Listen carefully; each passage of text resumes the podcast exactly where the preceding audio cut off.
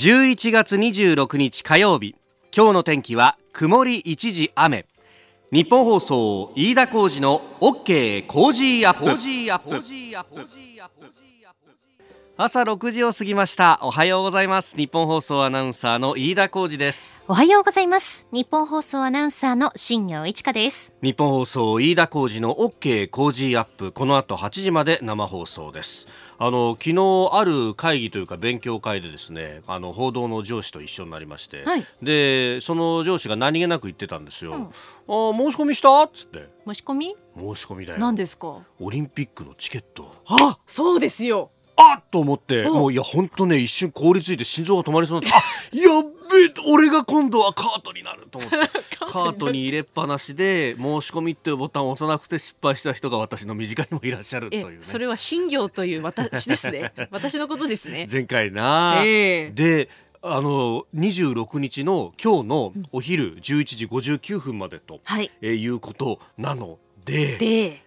あの昨日の夕方の段階で上司に言われてはっと気づいて、なんとかギリギリセーフだったんで申し込みました。そうそうそう、昨日の夜にちょっとあのスマホを一生懸命いじりながらですね、これどうしようかななんて言って、うんうん、あのいちじかんぐらいかけて申し込みをしたんですが、うん、新業さんはどうですか？バッチリでございますよ。本当？もうね、カートとは呼ばせない、カートから進化しました。私はカートから進化した。進化しましたよ、ちゃんとカートから申し込みになった。申し込みになりました。ちゃんとさっきも、うんうん、あの携帯確認したら申し込み完了のメールも来てました、うん、あ来てる、あったあった、ありましたよ。あの申し込み完了メールが届く、あるいはあのねえちゃんとカもう一回カートを見たときにもうあの未完了ってなってなくて、申し込み完了ってちゃんとなってれば OK なんですが、そうですね、えー、前回の教訓を生かして生かしてそうね、皆さん気をつけましょう。これ結構いたっていう話でね。そうなんですよね。そうだ、有名な方でもそれこそあの特ダネやってる小倉智昭さんとか確かそんな話を、そうですよね、そうそうそう、その後特ダネのオープニングでしてたもんね。あとあの辛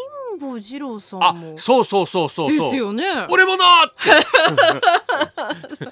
そうなんですよね。そんなことを言ってましたんで、ねえー、ぜひお気をつけいただければというのと、はい、それからあの目の不自由な方はね、あのどうしてもやっぱりネットでっていうのはなかなか難しいんで、うん、難しいですよね。ね、あの番組でもご紹介しましたが、これあの専用のダイヤルがあります、はい、えー、障害のある方など特別な配慮が必要な方専用ダイヤルというのがあります、うん、電話番号はぜろごぜろさんななはちろくにきゅうよんはち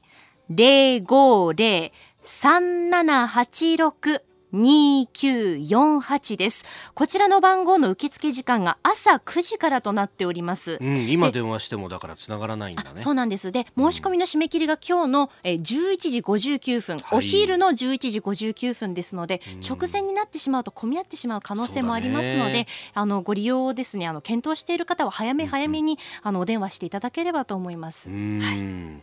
えー、ということで、まあ、今日のお昼が締め切りと、まあ、直前はネットも含めてね混み合いますから、うん、早めにやった方がいいかもしれませんね。さあ、最新ニュースピックアップいたします。スタジオに朝刊各紙が入ってまいりました。今朝の一面トップは昨日、まあ、速報でこの番組でもお伝えしていましたが、香港の、えー、区議会選についての話題、これを一面トップというのがに紙ありまして、毎日と産経ということで、毎日と産経ずっとね、えー、香港一面トップということが多いんですけれども、まあ、区議会選挙基本的には、まああのー、これ、えー、政治に対する助言機関に、ね、過ぎないということなんで、まあ、何かものすごい決定権があるというわけではないんですが、ただこの中から、えー行政長官選挙の選挙人だったりとか、あるいは立法会にも人を送り込めるというようなこともあるので、一定の影響力は あ, あるだろうと、えー、そして投票率がかなり上回ったと、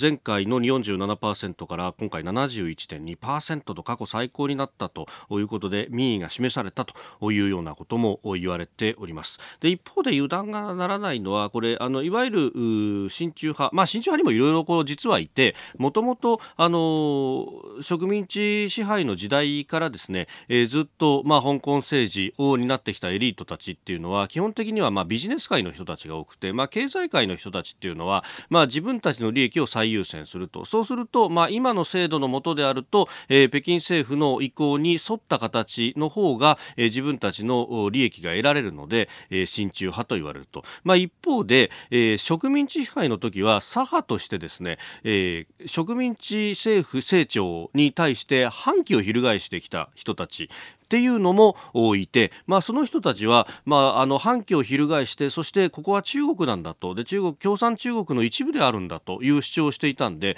まあ、その従来の主張を今一国二制度の中で繰り返すと、それは親中派、えー、与党的になるということになります。で、まあ、このふたつを合わせて、まあ、憲政派という言い方をして、まあ、これが、えー、親中派というふうに日本ではふたつを一緒くたにしてくくられて、えー、いたわけなんですが、まあ、その親中派の人たち、まあ、特にビジネスを重視する人たちっていうのは、まあ、一部その金融であったりとか規制を強められることに関してはいかに北京政府の決定であってもこれは飲むことができないと、あるいはいたずらにこの抗議活動を長引かせる、あるいは過激化させることで、まあ、締め付けをきつくすると当然ハレーションも起こるんできつくなるということで、この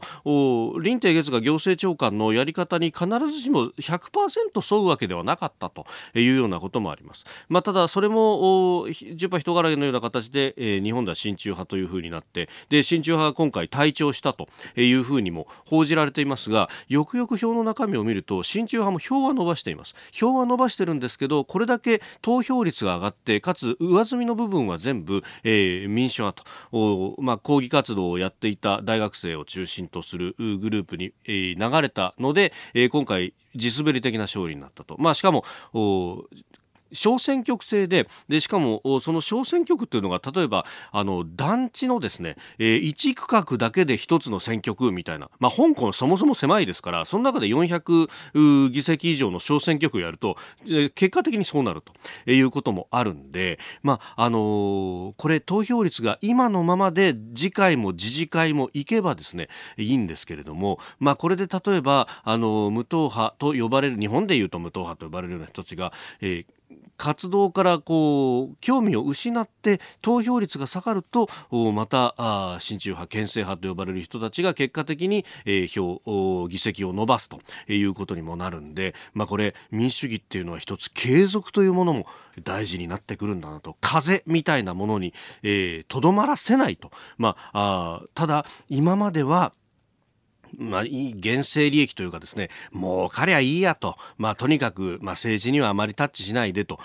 いうふうに思っていた香港の人たちが、今回のことでアイデンティティとして中国人というよりは香港人なんだ俺たちはということに目覚めたと、まあ、そういうような調査も、かなり自分は香港人だっていうふうに思っている人が今相当に増えているというようなこともあるんで、そうすると、まあ、民族自決じゃないかとか、自分たちで自分たちのトップは決めたいとか、えー、そういう、こう、まあ、自然な感情みたいなものが湧き上がってくると、それを共産中国はどうするのか、そしてそれに対して、えー、国際社会はどうやって、えー、民族自決って、それこそまあまあ、にじゅっせいきとかじゅうきゅうせいきの終わり頃からこう芽生えている基本的な、えー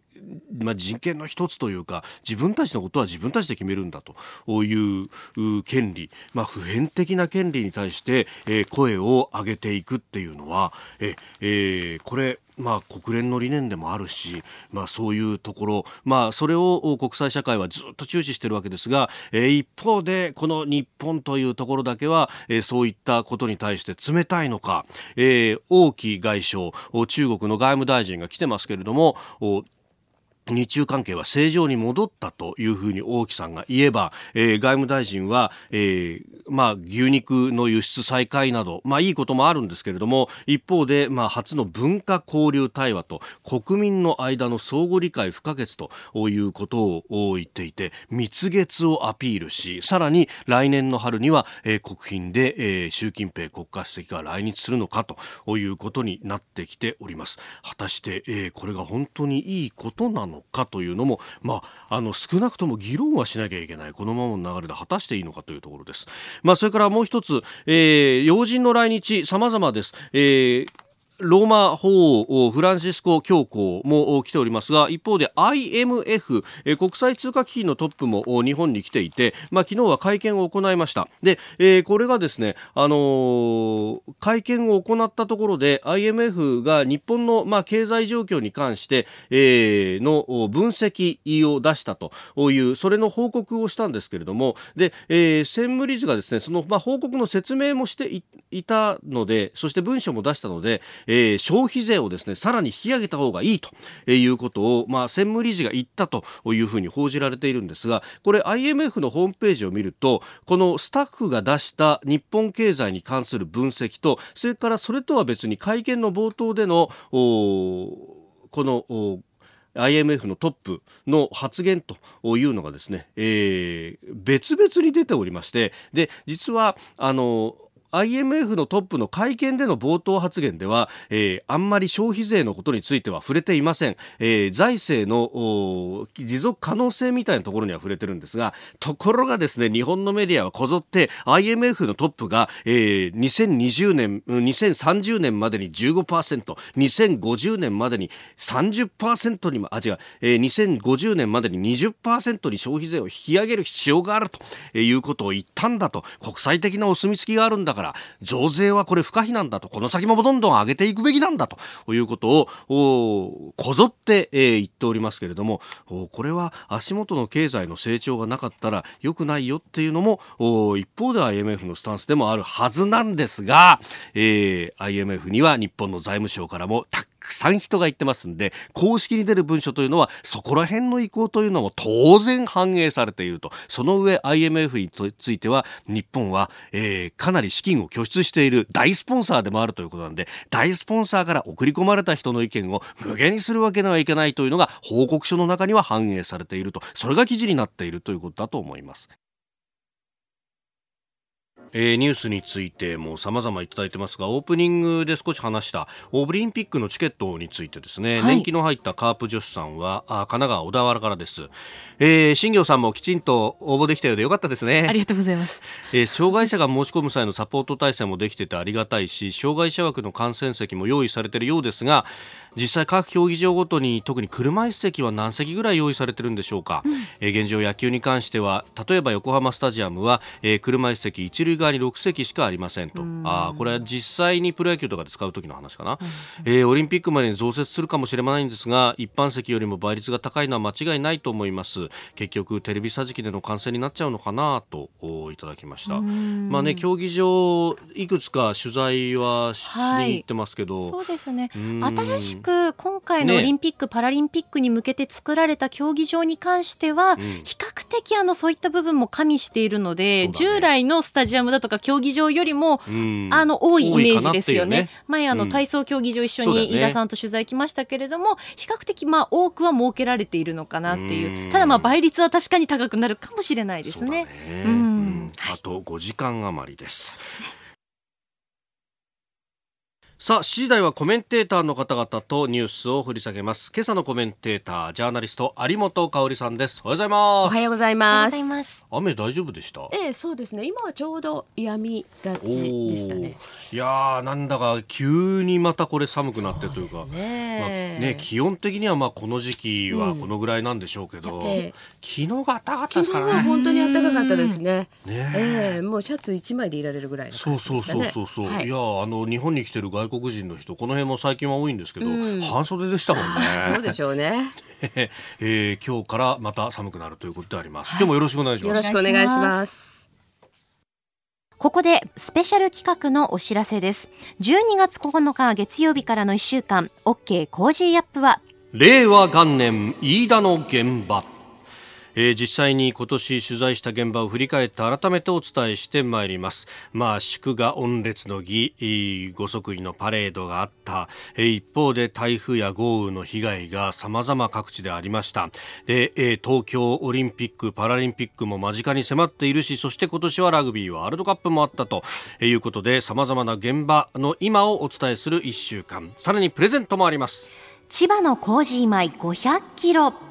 美味しい千葉のお米です。食べてね、えー、千葉も被災地ということ、うんえー、応援していきましょう、えー、お一人ごキロでいちにちにじゅうめいいつかかんでひゃくめいつまりごひゃくキロ れいてんご トンのプレゼントです。じゅうにがつここのか月曜日からのいっしゅうかんは OK コージーアップ令和元年飯田の現場ご期待ください。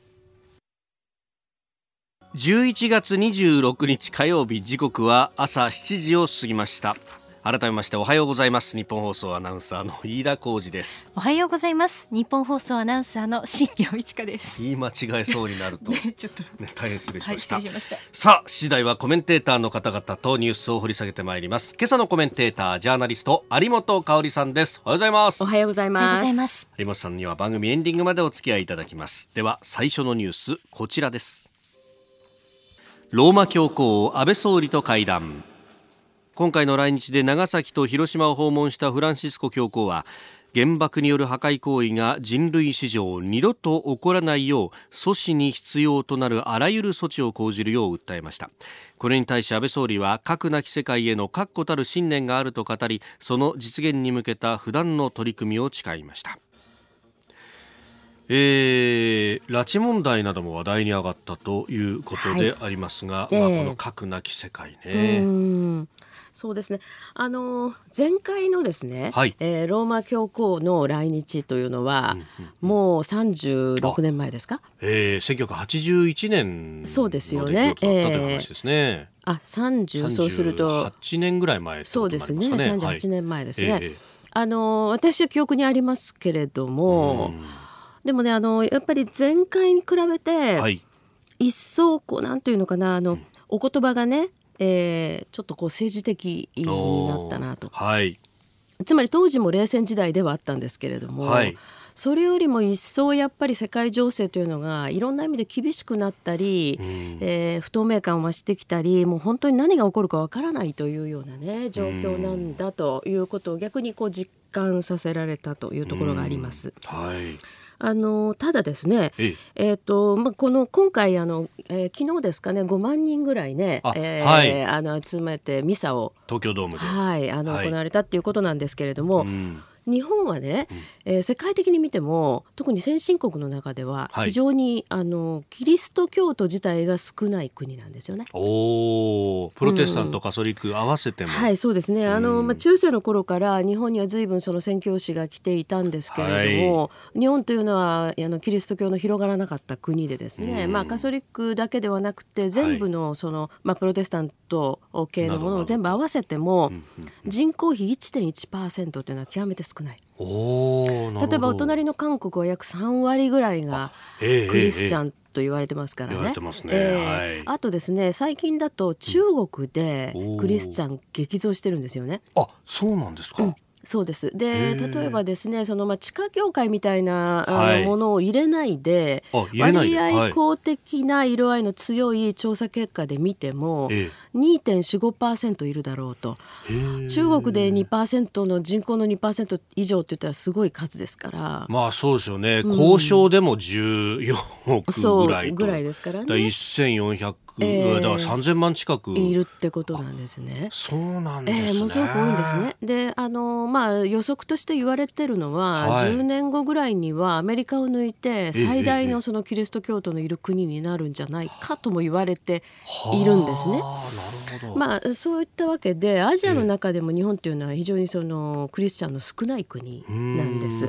でまあ、あのそういうところですからねその逆に言うと、まあ、日本国内 の, その特にカトリックの人たちが、うんえーまあ、あの教皇様 の, その、まあ、訪日というのを厚く望んでいたということがありますよね。うーんまあ、しかしあの、えーまあ、実際にはですねこの、はいまあ、拉致問題にってさっき飯田さんおっしゃったんですけど、えー、あのそういったことが、うん、あの安倍総理とあのフランシスコ教皇との会談の中でですね、はい、触れられたっていうようなことを大きく取り扱っているのは産経新聞だけなんですけどそうですね、うんうん、そうなんですね、まあ、そうしたねその政治的な課題について今回、はいあのまあ、言及され割合深く言及されたっていうのは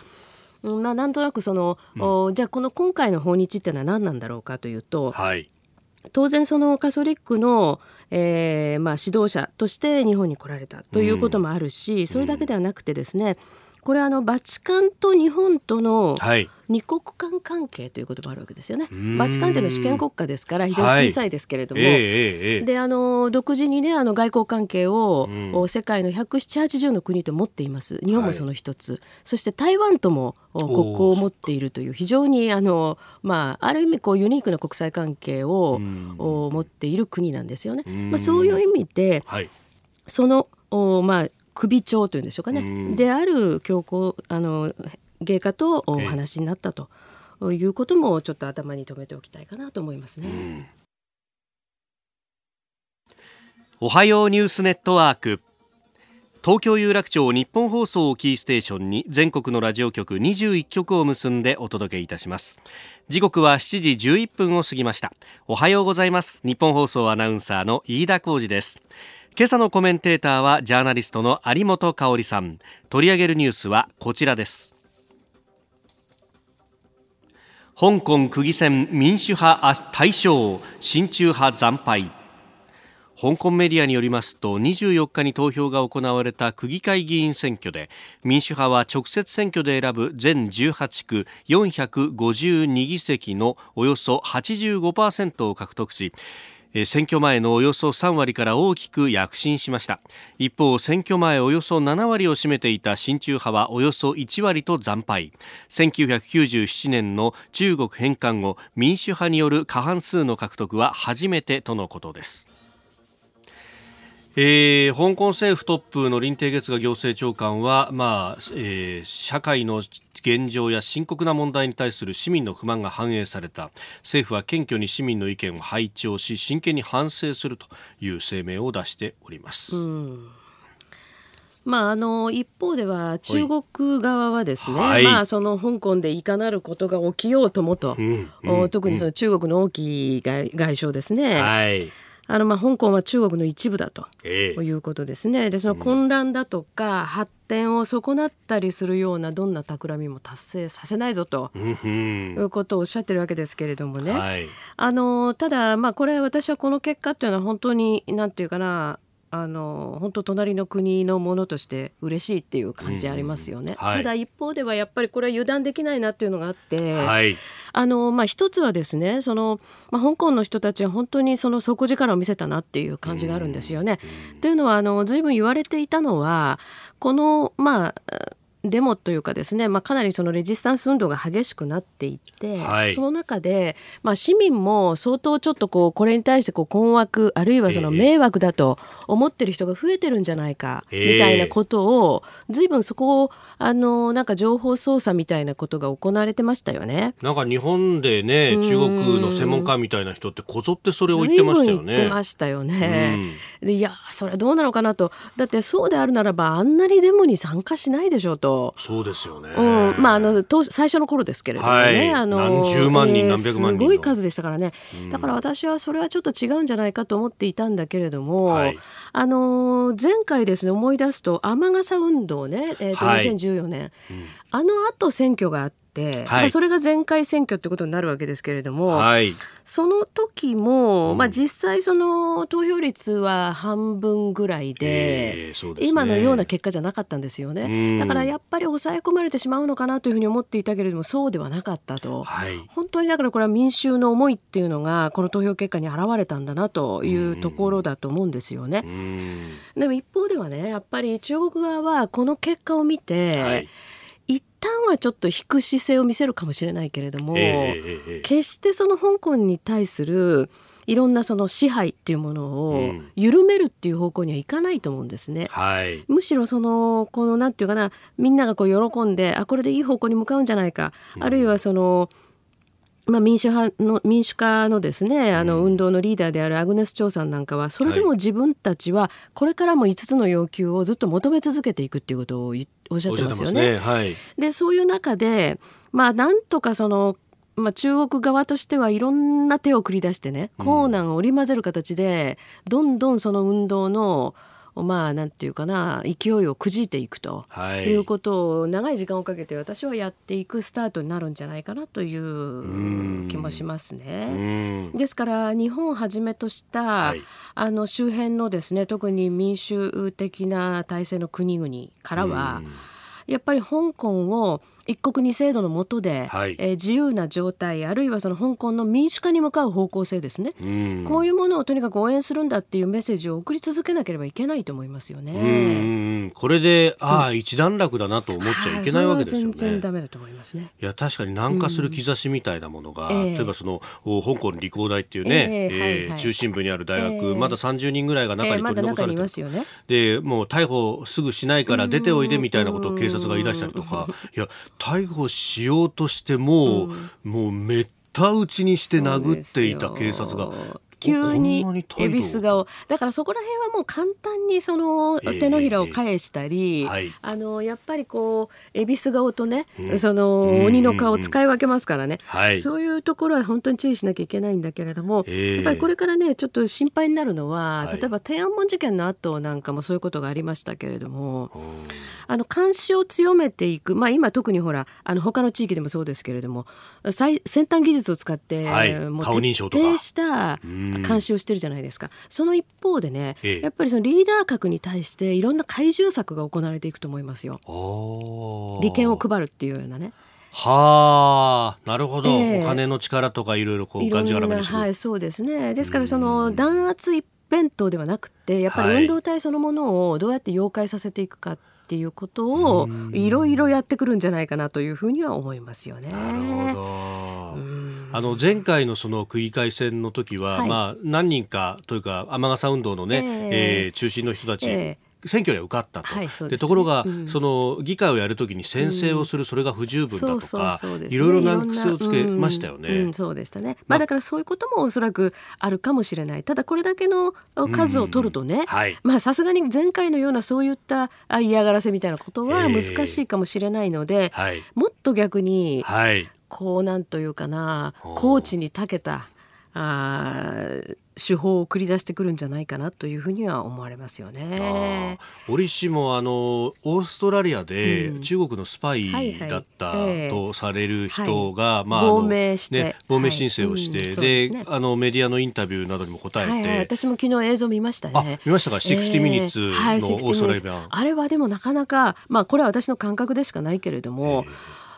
あの信憑性あるというふうに感じましたね、うんまあ、きちんとあれ裏も取りに香港とか台湾に取材にも行ってますもんね、うん です。えー、ですからあの番組自体が非常によくできてて、まあ、でも若干ちょっとこうドラマチックに作ってあったかなっていう部分もあるけれど、でも全体としてはそう事実から外れたことを流しているというふうには思いませんでしたね、うん、いや本当にしかしあれをこう見るとテレンテクだというか、うん、そうその神社寺院のネットワークに入って選挙を操作したりだとかもういろんなことをやるんですよね。だそれにその中にハニートラップみたいなものとかもいろいろあるんでしょうね。それからやっぱりこうした民主化運動の中に入っていくというね、えーえー、あそうですよね、うん、大学の中に人を送り込んでたとかメディアの中に人を送り込んでたとか、民主化をその応援するふりをして、うんうんうんうん、その人たちの情報を全部取るとかね、はいまあ、ただあのそれはよく言われていてね、例えばああのアメリカでも日本でもそうですけれども、はいまあ、特定の政治的な陣営、まあ、日本でも例えばそのリベラルとか保守とかありますけれども、そういうところにあのその味方だという顔をして入り込んで、まあ、そこの中の情報を取ると、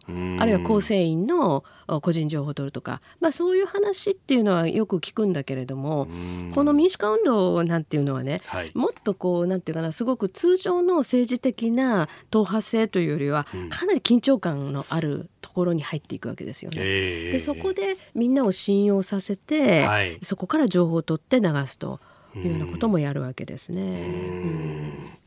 えー、では続いてふたつめ用意したのは韓国との関係です。菅官房長官は韓国側への謝罪を否定したという、まあ、日韓の軍事情報包括法協定 ジーエスオーミア をめぐる合意内容を日本側が歪曲して発表し抗議をしたと韓国が言って、そして抗議に対して日本側を謝罪したというふうに韓国は言っていたわけですけれども、はいえーまあ、官房長官は一つ一つについてコメントするのは生産的ではないと、ただいずれにせよ政府として謝罪した事実はないというふうに述べました。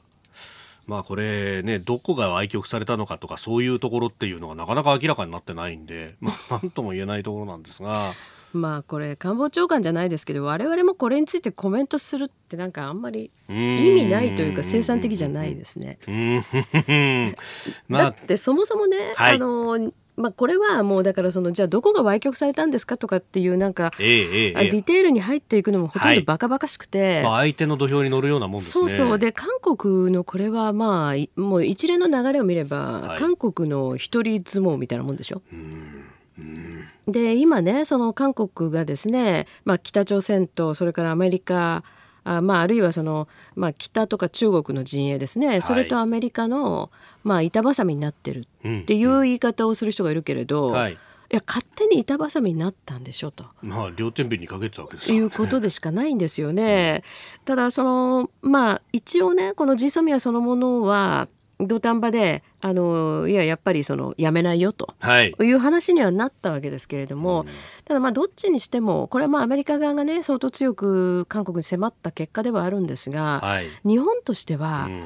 このジーソミアをその破棄するよというふうに言ったことだけじゃなくて、うんうん、軍事的なことだけで考えてもですね、はいまあ、去年からですね日本の例えば旭日旗を上げてくるのだとか、はい、あるいはその日本の海上自衛隊の哨戒機にですね、えー、レーダー照射をしてくるとでそれをなぜそういうことが起きたのかっていう経緯すらはっきり日本側に説明しないわけですね、はい、うんそういうところとやっぱり軍事情報を共有すること自体がちょっと難しいですよね。うん、うんえー、この時間有本香さんとお送りしてまいりました。日本放送でお聞きの方この後も有本さんにお付き合いいただきます。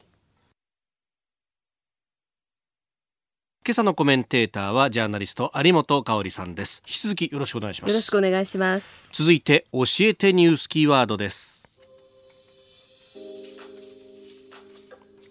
ブルームバーグ前ニューヨーク市長出馬。来年のアメリカ大統領選挙の民主党候補者指名争いへ前ニューヨーク市長のマイケル・ブルームバーグ氏ななじゅうななさいが出馬を表明しました。これで民主党の候補者指名争いに参戦するのはじゅうはちにんとなっております。えー、予備選開始まではあとさんかげつを切ったという中で、えー、出馬一旦取りやめた人ですよね。そうですね、はい、今年の初めに、ね、出るっていう話がありましたけどね、ねえーあのーまあ、この方はご承知のようにですね、まあ、大富豪ですよね。大富豪あの元ニューヨーク市長にして、まあ、大富豪なんですけれども、ただあのニューヨークの市長に立候補した時は確か共和党から出てるんですよね。ああそうなんですね、えーあのー、これどういうことかというと、はい、結局、まあ、ニューヨークっていうのももともとリベラルが強いところじゃないですか、えーまあ、とはいえ、はいまあ、大都市でもあってうん、結局ねあのニューヨークの市長というのはなんていうかなリベラルなんだけど、はい、中道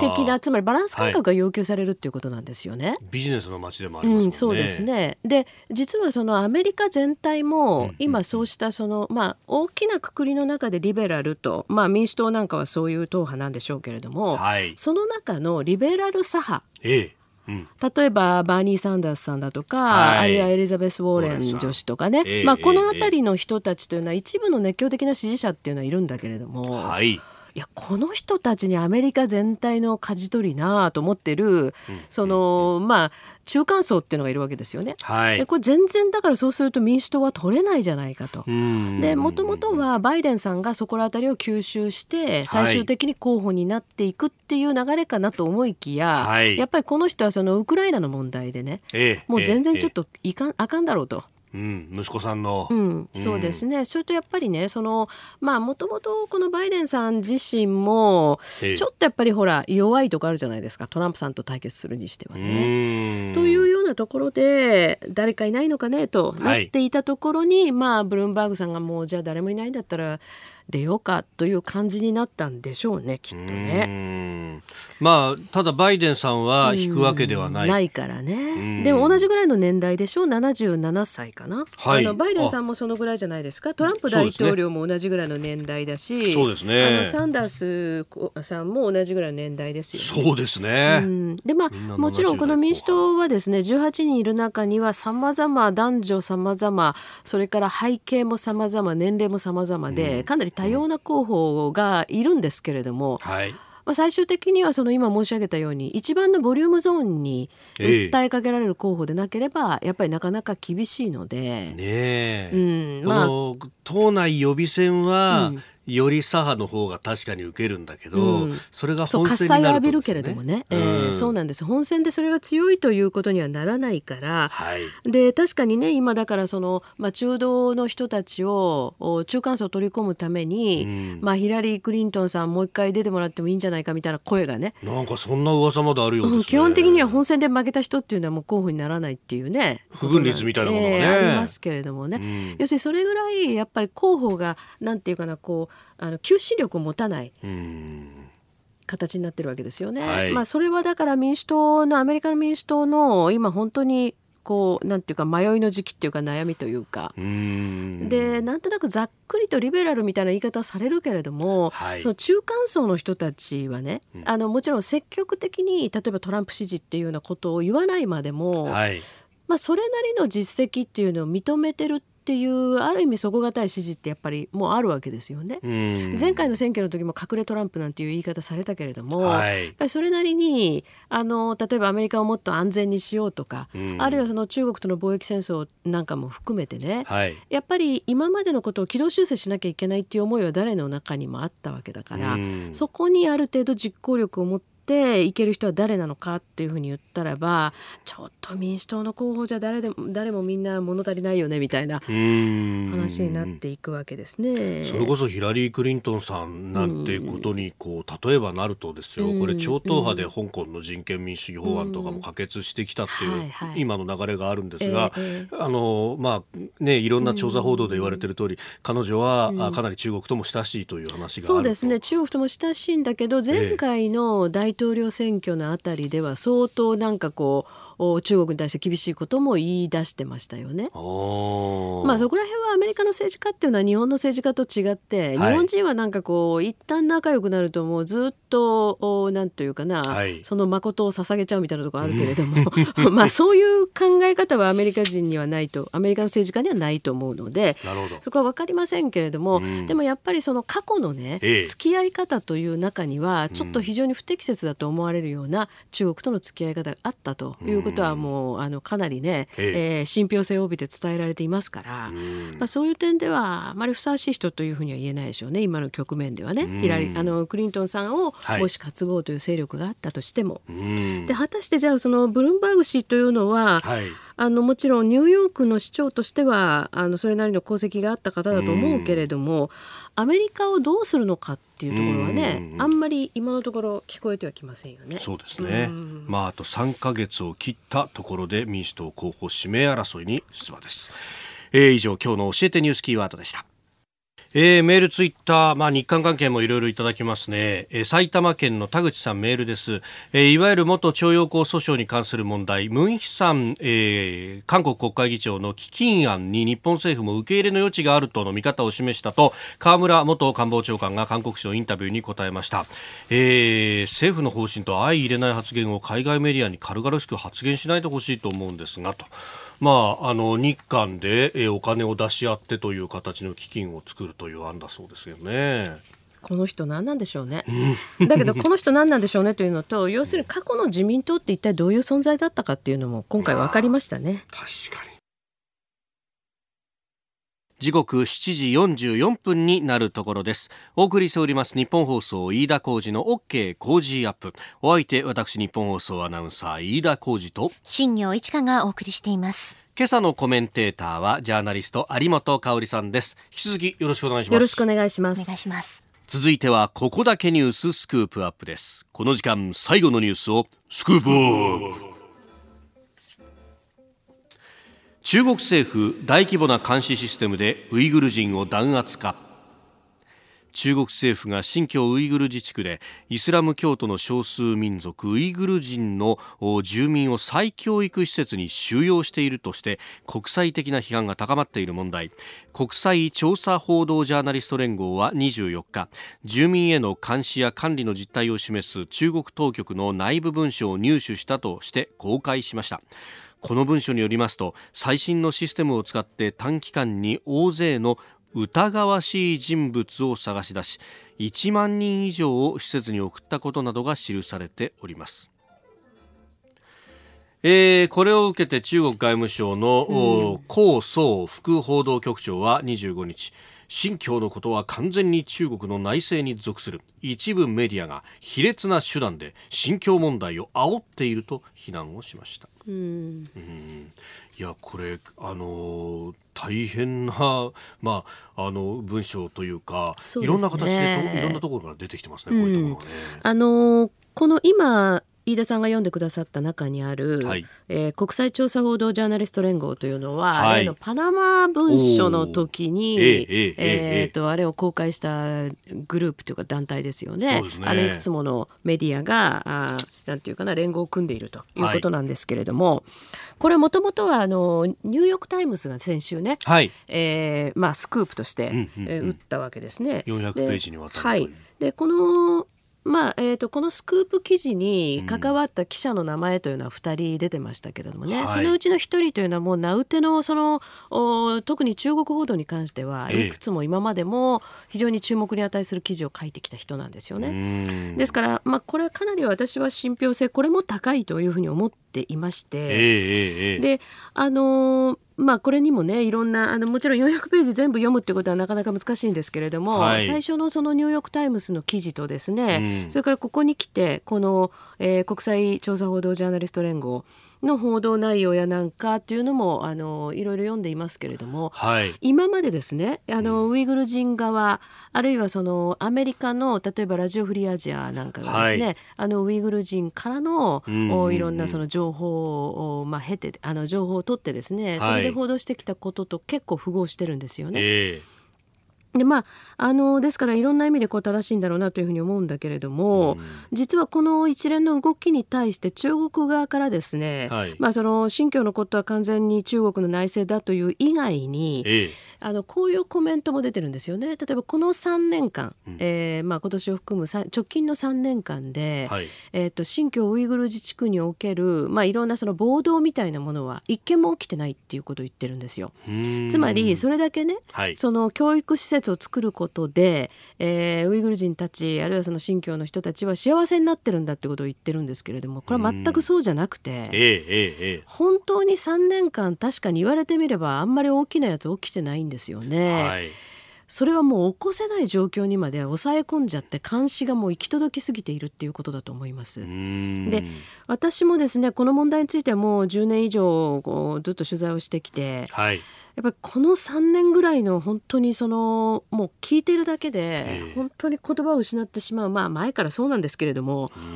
状況っていうのはねこんなことが本当隣の国であるっていうのは本当になんていうかな、うん、信じがたい、うん、でその中国側は常にこれはチベットでもウイグルでも問題でもそうですけれどもね、はい、あのこれ内政問題であると、えーまあ、外国がとやかく言うのは内政干渉だって言うんですけれども、うん、ここまでの人権問題というのは、はい、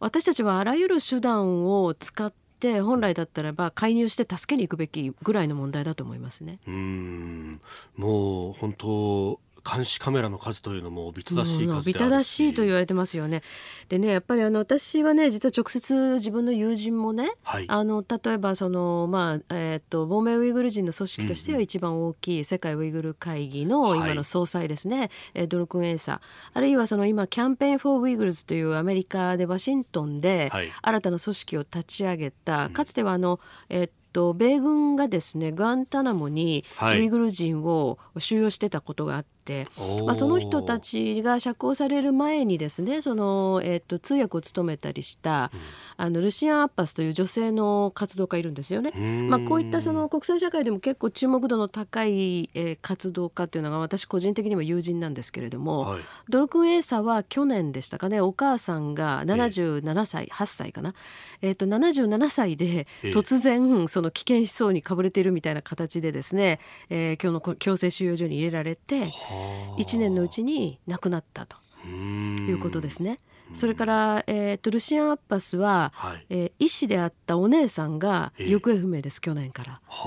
でおそらく強制収容所に入れられたんだろうと。で医者ですからね、はい、そのお姉さんは今更職業訓練なんか必要ないんですよ。でも職業訓練のために連れて行かれたんだ的なことをどうも聞かされてるようですけれども、うーん、ありえないでしょう。うーん、ごじゅう代の、ね、医師としてずっと仕事をしてきた女性に対して、えー、でこれは要するにこの種の、まあ、非常に国際的にも注目度の高い活動家に対する見せしめというか報復なんですよね。で今まではねそこまでのことはなかった。例えば親族が彼らの親族が逮捕されることがあっても、はい、それはその人本人がやっぱりかなりその活動をしてるというようなねあのところが見受けられたんだけれども、うん、ななじゅうななさいのお母さんをね、えーえー、収容所に引っ張っていくなんていうことはちょっとと今まででは考えられなかったんですけれども、うん、もうそういうその手段を選ばない状況に来てるわけですよ。あ、はい、で、あのーまあ、今年に入ってからもですね、はい、えー、っと私自身も、えー、インタビューをそのウイグル人にあの在日ウイグル人もですね、うんえーまあ、顔とか名前とかそういうものは出さないということで何人かの人から話を聞いていますけれども、はい、あの家族自分の知人友人まで含めると何人もの人がもういなくなっているという話もあるだけではなく、はい、例えば自分の実家がですね、えええー、まあもともと団地に住んでいたんだけれども、ええ、その団地自体を取り巻くぐらいの巨大なこう塀というんですか、は壁というんですか、つまり外界と簡単に接触できないように、ええええうーん、要するにもうだから団地そのものが牢獄になっちゃってるみたいな話ですよね、えーえー、そこに監視員がいてという、はあ、ですから監視カメラというレベルじゃもうないんですよ。うーん、その居住空間そのものを監獄にしちゃうみたいな話ですからね、はい、はあ、こんなことがだからやっぱりこのにじゅういっせいきに行われるというのはもう本当に恐ろしいことでね、うーん、でそれ全く私嘘だとはとても思えないんですね、いろんな点から、はい、でまあ、そういうさまざまなことを考えるとですね、やっぱりこれ本当に日本はどうするんですかと。でこういう状況の中で、えーはい、本当に中国の国家主席を来春国賓で迎えるのということですよね。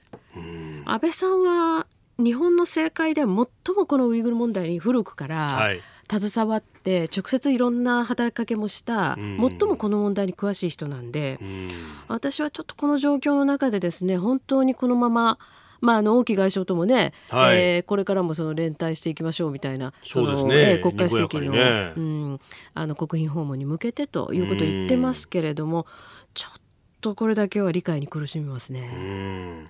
えー、横浜市の根巻さんツイッターです。えー、ウイグルでの監視施設の国際世論も盛り上がったらいいと思うんですが、まあ、香港の、ねうんえー、情勢も含めて、はい、なかなか日本のマスコミは取り上げませんね。本当ですね、まあやっぱり取りまあ、多少ちょっと取り上げるようには昔よりはなってるんですけれども、でもやっぱり取り上げ方はちょっと足らないですよね。うん、うん